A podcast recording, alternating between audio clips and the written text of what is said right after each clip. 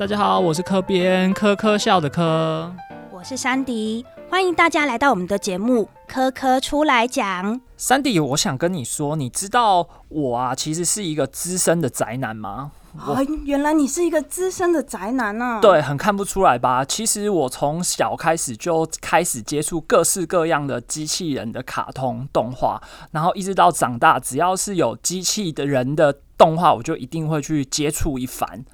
有看到你今天是有备而来，想必是把呃你的收藏品都带来了吧？呃，对，没有那么夸张，对。但是今天呢，我们这里主要就是因为想要跟大家来分享我对于机器人的认识。那我这纵观这几十年来的资深宅男经历，并且自称为动画百科全书，所以说在机器人这个部分呢，我把所有的坊间的机器人大概分为两大类。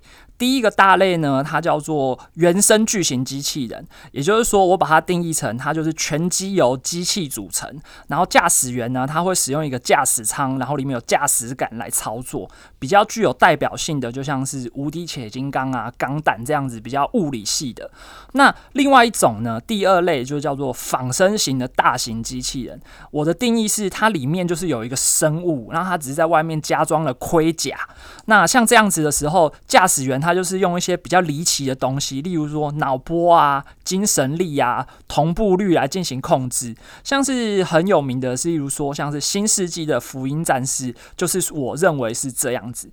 那我们今天也邀请到了两位老师，然后他们也是机器人的专家，来跟我们一起聊聊有关于机器人的部分。那我们今天邀请到两位呢，一位是东海大学应用物理系施启廷老师。另外一位是中原大学物理系许金玲教授，掌声欢迎两位老师。好，好，换我们出场了哈。大家好，先让大家认识一下声音。刚才介绍的次序哦，是从施启廷老师开始。施老师，来，你先讲自己。呃，我是东海大学应用物理系的施启廷老师哈，很高兴今天来上这个科教馆的 podcast，可以跟大家聊一聊。哎，机器人这个话题，这个我也是超喜欢的哈。那刚才这个科编说他是资深宅男哈，这个呃，我们等一下可以来尬一下哈。哎，要比资深的话，别的不讲，我年纪就比你大，所以这个我占有天生的优势。好。好，徐老师，大家好，我的话已经被施老师讲就讲了讲完了哈。先跟大家讲一下，我跟施老师，呃，我是中原大学物理系的许金玲许老师哈，呃，叫我金玲老师就好了啦哈。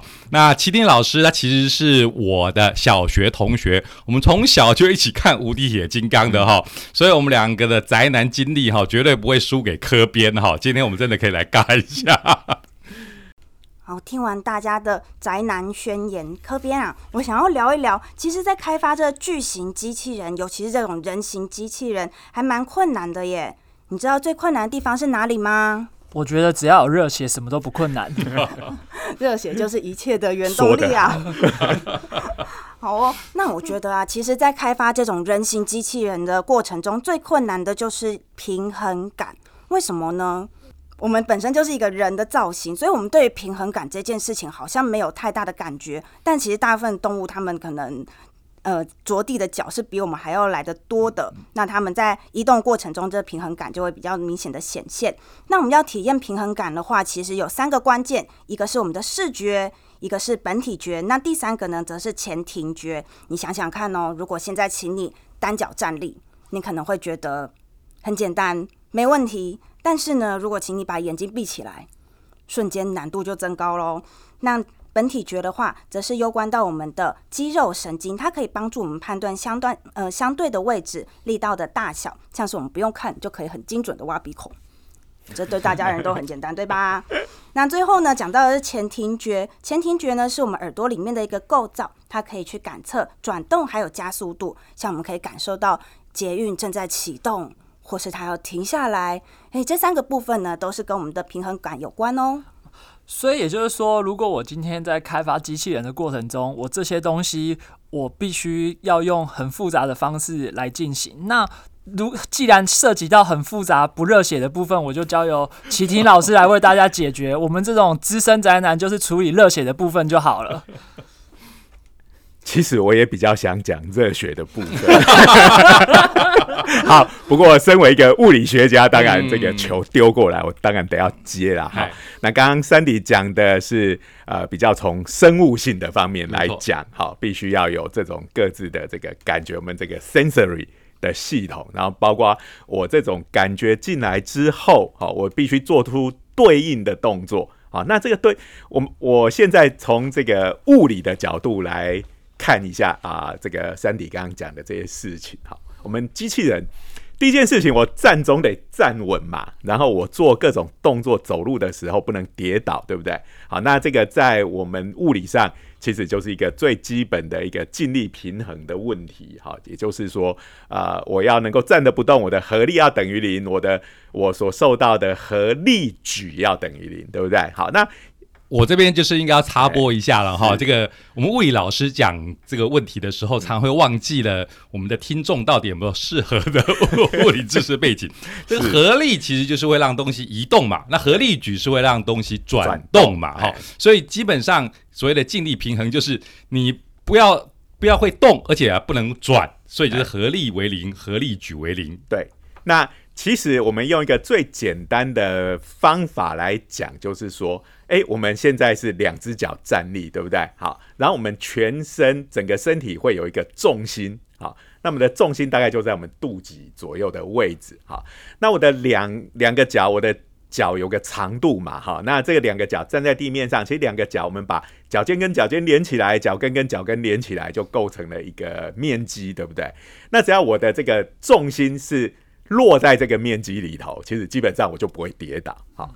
那但是我们要做一个超帅气的机器人，我要跟这个侵略者哈来路不明的宇宙怪兽打来打去的时候，我不可能只是要求我乖乖站着不动，那超无聊，那一点也不好看嘛。谁要看这种作品呢？所以一定其实要做非常剧烈的运动底下，而且还要随时顾及到这个平衡的问题。好，那其实这个对于这个机器人工学来讲就。变得非常的困难了，哈，它有几个好，那呃，所以才会说呃，比如说我们现在最常看到，好，甚至在一般人的家里都能够看到的机器人是什么呢？扫地机器人，扫地机器人，看起来像个人吗？好。那个科边，身为资深宅男的你，你能够认同这种东西叫做机器人吗？那个是吉祥物，那个不是机器人。那其实你看，它根本就是一个圆盘装上轮子，哦，可以跑来跑去完成它的该做的工作嘛。然后它呃本身具有动力，它的确可以平衡，因为它的构造实在太简单了。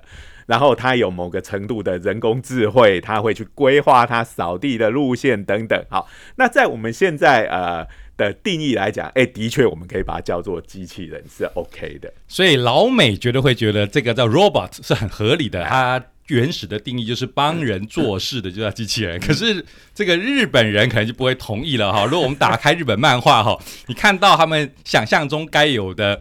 这种扫地机器人应该是要穿着女仆装哦，拿个扫把哦，这样子才叫做扫地机器人。即使是只做扫地这件事情，也也要具有人形，这才是符合我们资深阿仔的美学。美学是，对。那呃，但是这个随之而来的就是很多设计跟制造上的困难。哈，就是说我们呃物理上要维持的，就是我们刚改刚刚才讲的。这些条件好，那如何达到这些条件？生物上就是刚才山迪所说的哦，要有这这些感觉，然后要能够做出对应的动作。所以我们也才知道，其实这个对生物来讲其实很难呢。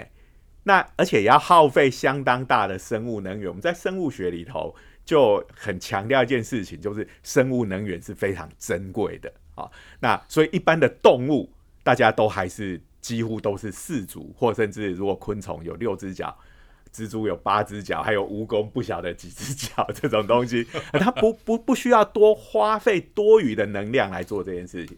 那人类为了大脑变大，然后可以使用双手，好，这个给我们得到额外的好处，在演化上的优势。我们付出的代价就是我们得花很多的精力去做这些事情，好，就是。如何用两只脚来保持平衡，这样子。嗯，所以看一下科技史上面，我们人类哈要做这种二足步行机器人，刚才讲到了，当然就是美学哈 的考量也是一个重要的啊，所以我们。一直想要做二足步行机器人，可是以前遇到的最大的困难就是真刚才讲到了，如果是写程式，然后呢要让机器人设法保持平衡，这边其实是很大的困难。可是好在最近，一方面是因为电脑科技的进步，一方面是人工智慧的发展。所以如果我们看一下网络上的影片，可能大家可能会听说过有一家公司叫做 Boston。呃，Dynamic 就是波士顿动力，OK，他们做的这种二足步行机器人已经得到很多技术上的突破了哈，甚至可以这个踢球啊、跳舞啊、翻筋斗啊，都已经做到了。那真是多亏了最近的人工智慧的这个发展。然后我们刚才讲到，甚至讲到了像我们人类或者说生物要保持平衡啊，这个。我们这些感觉的话，你全部都要换成机械的感测器，然后到你的电脑里头去做运算，而至于这个都差不多可以做到了哈，所以我们二足步行越来越有梦想了。不过呢，刚才有讲到，科编讲到了，哎，机器人还要大一点的，是不是就比较有感觉？对，要巨大，我们只接受巨大。巨大的话，难度又更高了哈。这个我们最近联想到就是钢弹。哎呀，你知道我们这种宅男哈，对于这种巨大机器人的几个联想，除了无敌铁金刚以外，另外一个就是钢弹。钢弹是十八公尺高，所以呢，大家想象一下，大概是六层楼。然后呢，这个日本那边的宅男工程师当然也会想说，我们就做出一个钢弹来，让大家来看看吧。所以最早哈做出来的这个钢弹是不会动的。是摆在那边在台场吧，啊，摆在那边的哦。这个麒麟老师有去朝圣过嘛，对不对？对对。然后最新的话就是要让它会动了，所以摆到了横滨去了。所以横滨钢弹最近在展示的时候，哦，超帅的啊！哇，手会动啊，会会眼睛会亮啊。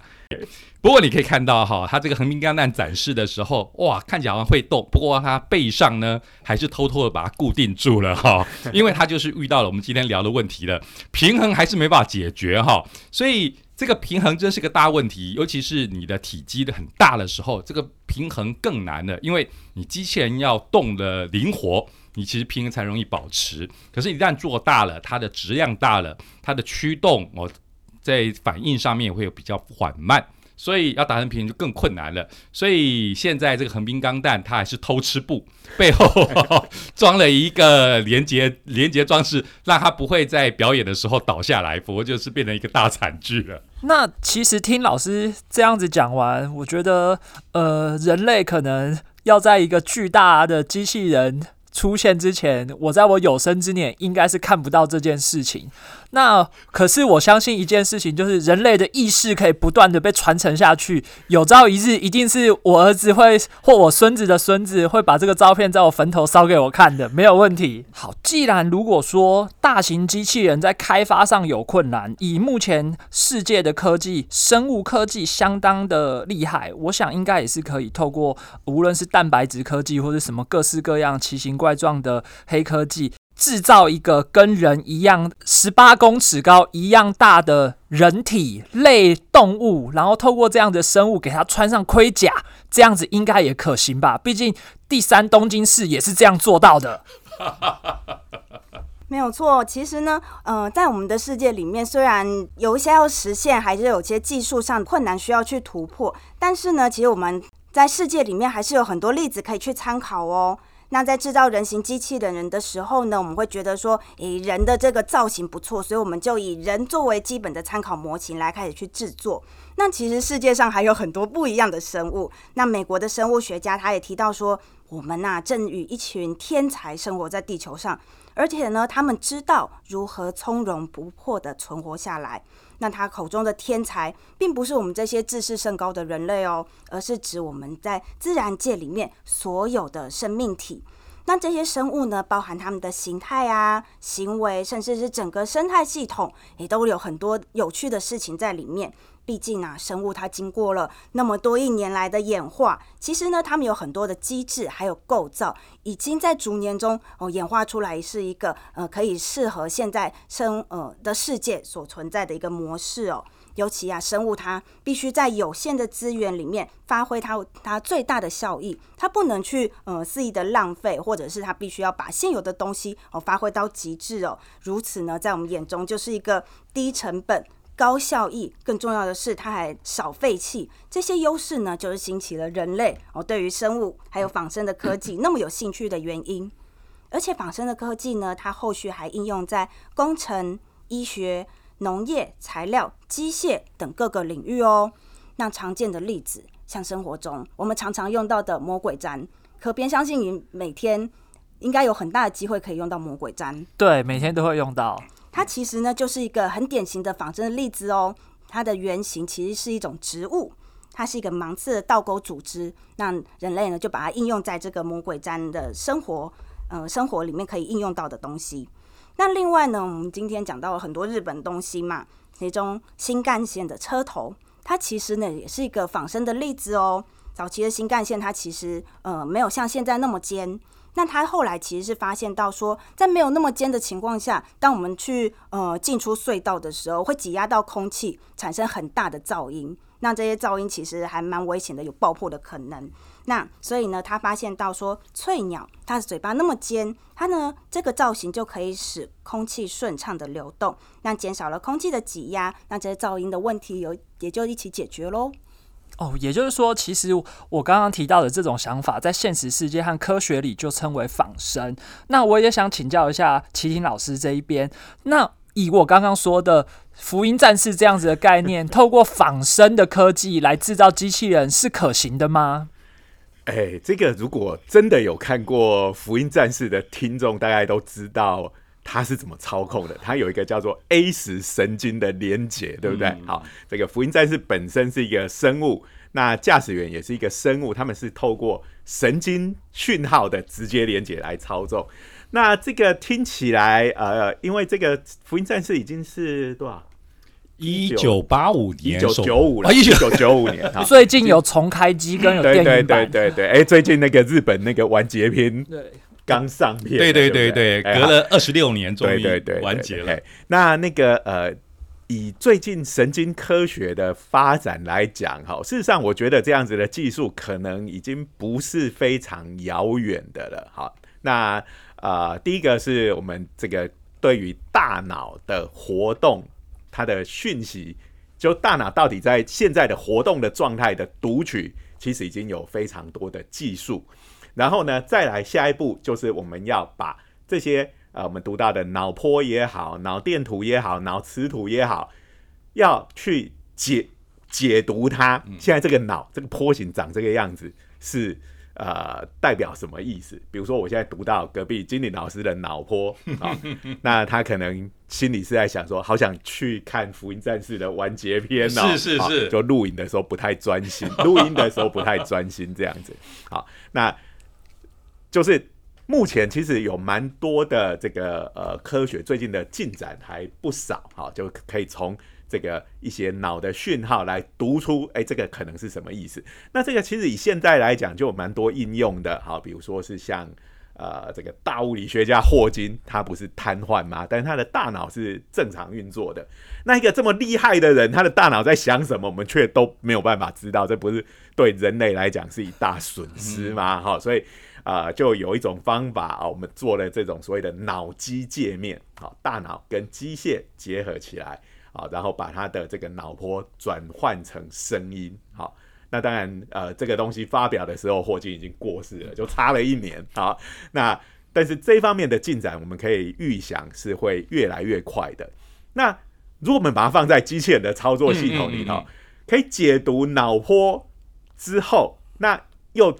就知道他想下什么指令了嘛？那这个就可以再把这个讯息传到机械的部分去，哎，就可以实现这个用脑波来操作机器这件事情。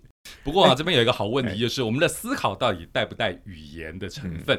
我们觉得肚子饿的时候，你真的会想出“肚子饿”这样的三个字吗？可不还想的还是台语“我八多腰”。OK，这其实是不是有一点点这个哲学上面的讨论？哈，所以。就是说，我们大脑的活动其实是有非常多的东西混杂在里面。好，所以现在虽然说有一些可以做初步的这个解码，哈，那但是有时候我们就想，如果拿这个来操作巨大机器人，我，可能会发生，也有可能会发生一些意想不到的事情哈。就是说我同时想说，哎，我要出这个金刚飞拳出去的时候，我一方面又想到了别的事情，好。别的事情是什么？不要随便乱举例啊！我忽然觉得背上好痒哦，所以忍不住抓了两下。于是我们看到这个巨大机器人的对打哦，充满了不必要的动作啊。不过呢，在吐槽这个操作机器人之前，我忍不住还要吐槽的一件事情就是。大家都没有还想到，你要做出以仿生的科技的眼光来做出巨大的人形。嗯，你刚才科编不讲吗？要把它穿上铠甲，穿上铠甲小事情呐，做出巨大的人形生物，这还是一个问题哈。这个一个联想就是。晋级的巨人哈，所以你可能在做出新世纪福音战士之前哈，先要考虑这个晋级的巨人是不是可能存在的哈。那我们人类之所以没有演化到越来越大，变成一个晋级的巨人，最主要就是如果你真的把人放大，我们就立刻骨折了。我们人根本就是支撑不住哈，因为从物理学的眼光来看，我们人放大了以后，我们的骨头，特别就是像是大腿骨，它是支撑你的体重的。可是我们人等比例放大以后，我们体重增加的速度是胜过我们大腿骨所能支撑的强度的增加的程度，最后导致的结果就是骨折了。所以仿生科技，如果我们只是单纯的，当然现在的仿生科技其实它的定义上面不只是单纯的就是做出生物体，就是我们向生物去取经，然后可能不见得是要用生物去做出我们的这个物体，而是用呃机械去做。但是如果单纯的是生物放大了缩小，那其实问题是很多的。哎，除了这个呃可能会发生骨折之外，还会被自己热死，好就会发高烧。为什么呢？呃，也是一样嘛。我们这个生物的活动就是靠体内的新陈代谢，对不对？那新陈代谢的能量是跟我们的体积成正比的。好，那这新陈代谢不的生化反应不断的在进行中，它就会放出热能。然后它这个热能是要靠我们体表的表面积散发掉的，好，所以这个面积的增长没有体积的增长那么快，好，一个是平方，一个是三次方，好，所以这个就会越来越热，越来越热之后就热死了。那如果我们要巨大化，又要避免被自己热死，有两种方式，一种就是变得像大象一样，就动作非常的迟缓，好，我要降低代谢速率。可别你会想看一部？动作都很慢，像老爷爷一样行动的钢弹 跟这个在互相打斗嘛？福音战士，我们今天都好像都要越来越摧毁梦想。我不要这个，这个太崩溃了，这一点也不帅。那另外一个方法就是像蓝鲸一样，哎，我整个泡在水里，帮我散热，对不对？好，那这个所以就是为什么非常巨大的生物，要么就是动作很慢。要么就是要泡在水里，好，所以这个就是刚才金莲老师讲的，好，就是我们不一定要把整个生物都 copy 成我的巨大机器人才叫做仿生，我们可以取他们这个呃某一部分，他们演化出来的一些有呃对它生存有利，或者是能够有很厉害的功能的部分，用我们的科技把它重现在我们的机器人上面，好，这个呃就。会让它更加的有用、好用，而且可能是可以真的实现。那既然说了这么多关于机器人的事情，还有一件事情，我想在这个时候也来请教一下金玲老师，那就是。机器人它的动力其实一直是我从小到大最困惑的地方。无论是用什么光粒子啊，或是一个没来由的魔法动力，各种各样奇形怪状的动力，我都会觉得那到底要怎么装进那台机器人里面？所以想请教一下老师，在是现实世界的科学里，动力该如何解决呢？好好，这是一个好问题。不过我先考验一下这个资深宅男科编哈，来来来来，新世纪福音战士哈，这个大杰作，哎，以后的动力是什么？它的动力就是它背后有插一条电线嘛，然后它就会在那个范围电线范围里面移动嘛。那当它脱离那个电线之后，它就只能在移动一点点时间去做最后的殊死战的一点点攻击。打完之后，它就会停电，就停在那里啊。好，宅男考验成功哈。所以大家如果看福音战士，印象最深就是它要插一根电缆哈，用电来驱动。那如果没有那根电的话，你要靠电池。那的确，我们以现在的电池科技，大家就算是看到像特斯拉这样子的电动汽车，它其实最大的问题，也就是它的电池的续航力仍然哦不算是让大家非常满意，然后尽量的要让它延长，这是我们人类的一个挑战。所以用电池虽然是一个直接想象，不过大家从日常生活要帮手机充电这个经验就知道，这个电池的进步，我们科学家还不够努力哦，还没有到很大家用的很开心的这种程度。可是另外一个又来考科编了，来，那钢弹呢？这也是代表作，钢弹的能能源来源呢？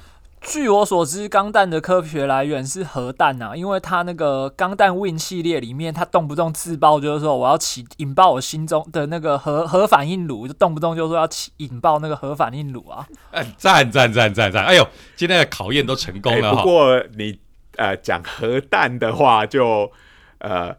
没有到立刻变成这个炸弹这种程度可以，用核能应该这样讲，是核能，对对对对，核弹是它已经要自爆了，它才变成核弹。当它还拿来当动力的时候，那时候不是核弹。不过这边倒是一个有趣的问题啊，就是这个核能到底是怎样的核能？我们现在的核能大家可以知道。在社会上面，我们一旦说要用核能，哦，这话题闹得一定沸沸扬扬的哈。又是一哎三一一这个日本大震灾十周年刚过，是啊，所以大家对核能都是抱有戒心。那我们科学界的话，对于这种传统的核能，也就是用利用核分裂。来得到核能，我们会觉得它其实是有它的危险性以及它的污染的问题很难解决。但是在钢弹的世界里头，它想象的就不是用核分裂了，它是用所谓的核融合。啊，当然呢，核融合炉我们现在还没做出来。钢弹的世界里头，它是宣称有一个叫做米洛夫斯基粒子的东西哈，这个发明出来了就可以做成小型核融合。呃，各位听众，很抱歉，我们科学家还不够努力，没有这个东西，米洛夫斯基博士还没出生啊。我们稍微再等他一下。这个哈米洛夫斯基名字实在太长了哈，我们简称这个米粒哈。这个米粒子超方便哦，真的是什么黑科技？这个钢弹世界里头不能够解释的事情都用这个解释哈。不过我们真实世界是真的还在挑战，不用这个什么米洛夫斯基粒子，就想要把核融合做成。那他的理想就是我们希望做成像太阳一样。哦，太阳一样，把一些比较在周期表上面比较轻的啊，像是比如说氢，把它融合在一起，哦，变成氦，这个过程中就会发出大量的能源，而且最大的好处就是没有这些核废料的污染，所以这是我们的梦想。但是呢，呃，革命尚未成功，同志仍需努力。对，那现在其实呃，世界上蛮多国家都在进行这个核融合的研究。呃，一步一步的确是在向前啊哈。那不过它其实还是相当困难的技术。它困难在于哪里呢？刚刚这个呃科编讲到核弹哈，其实核融合的炸弹我们早就做出来了。是的，哎，就现在的美国啊、俄罗斯、这个中国等等有这种核子武器的国家，基本上都是核融合武器。好，那它之所以要拿来当能源那么困难的原因，但是却可以拿来做武器。就是核弹，我让它炸了就炸了吧，能量一口气释放出来，我都不用管它。好，这个就是这种事后不理、无责任的做法。好，那啊，但是我们要把它拿来当能源的话，我必须要让它在一个可控制的范围里面稳定的输出，这个才能用，这就难了。嗯，啊，我们要是做得到这个，不然那个呃天上打雷，哇，那能量也是超大的，对不对？我们但是我们没办法利用，就是我们没有办法。把这样子的能量转变成一种稳定、可以受控制的形式。好，那其实这是它主要的困难点是在这边。好，要引发核融合反应，这个呃，老实讲，很多国家都早就做得到，而且已经都是大概一九六零年代左右的技术了。好，所以呃，其实真正困难的是要在。可以控制，然后安全的范围底下来。虽然今天这一集呢，就是老师各种各样给我打脸，让我 把我的梦想打在地上，但是我想还是对于未来在机器人的发展上面有无限的想象。那我想问一下金玲老师这一边，你对于未来的机器人发展有什么样的看法呢？好的，来科编刚才说很客气啊，然后各式打脸哈，我们这是物理的障壁就是挡在那边哈，所以我对于未来的想象是说，巨大机器人大概有点难呐。好，居然是发明出来了哈，我也很难我说，哎，我自己开一台巨大机器人，我想国家社会不准许我这么做哈。好，那巨大机器人在真实世界很难出现，但是呢，我的梦想是。你们可能真的就是有扫地机器人？哎，我不是讲说家里那一台哈，那个 家里的扫地机器人最大的缺点是说，比如说像我们这种这个整天看一大堆书，然后书乱丢的，扫地机器人可以帮你把书捡起来放在书架上吗？不行嘛，对不对？所以我们的梦想仍然是，哎，这个做家事的机器人还是要像女仆一样哦。当然，我不会叫他穿穿女服装哈，不去穿女服装，这个大概我太太就抗议了哈，像说我这个。趣味不良的灾难，趣味又来了啊！这个其实，在上个世纪，包括这个呃大科幻小说家，就是埃西摩夫，他其实当年就想象过，就是我们机器人以后就等到了每个人家里都有一台，然后帮你做家事。但是呢，这个想象了过了这么多几十年来，你可以看到我们机器人的技术始终哦比我们科幻的想象慢了很多。那当然。其实它的瓶颈就是来自于我们今天在节目里头聊到的这个平衡啦，哦相关的动力啊这些东西都还没有解决，但是梦想总是存在的哈，因为最主要是我家实在乱的不像话了哈，机器人科技快来啊，帮我收拾家里，这是我最大的梦想啊。当然了，我们身为物理学家，这自己要好好努力，为自己的这个幸福努力。好。那呃，这个刚是徐老师的梦想哈，那我也要先回应一下这个科编说，哎，我们把你这个连番打脸，我一直没有这种感觉，我们讲的时候都讲的超开心的啊，这表示还有很多有趣的事情等着我们去做嘛，哈，总不能都一直在等米诺夫斯基博士出生嘛，对不对？好，那这个呃，其实就是说有这样子的。梦想，然后我们去挑战这样子。好，那呃，不过我们今天讲的，因为我们都是一些呃，除了三迪之外，都是一些阿仔，都讲这种巨大机器人戏。哈，但是如果以现在的发展来讲，其实呃，这个发展比较像是徐老师刚刚讲的，是是像一个人类一样的机器人。嗯，这个可能会比较先被做出来。嗯，好，那当然一方面是 AI 的发展，哈，那另外一方面刚刚讲巨大化的时候，我们会讲到很多机械上的困难、能源上的困难、平衡上的困难。嗯，那如果你是一个跟人一样大，呃，那个插一般插电应该或用电池就可以做得到。嗯。那不过刚刚这个金莲老师讲的最大的问题就是说，这个呃以后机器人帮我们整理家里收垃圾，那最后由它 AI 的判断的结果呢，就是这个家的原来的主人可能哎，他是一切垃圾的根源，所以只要将它排除之后，哎，这个这个家就彻底的得到了这个整齐跟干净哈。那他会不会就呃因此？去执行这件工作，机器人的叛乱对对对，这也是这个科幻作品永恒的主题，包括这个艾希莫夫的三定律都在讨论这些事情。好，所以今天听了各位宅男的分享哦，我觉得啊，其实很多关于机器人的想象，那不只是在动画或者是在科幻小说，甚至在真实世界里面，其实早在呃一些年代的时候，就有呃人类就开始有了一些技术，那只是有一些物理上的呃障壁需要去突破。但是我觉得也不用太担心，因为毕竟在场有两位热血的物理学家，说不定我的直视机器人很快就可以出现了。对我家没有很大，所以它不需要巨大化。好，那今天真的是非常谢谢两位老师来跟我们呃谈了巨大机器人这个很有趣的主题哦。那在这边我们的节目就告一段落，谢谢两位老师。好，谢谢，谢谢。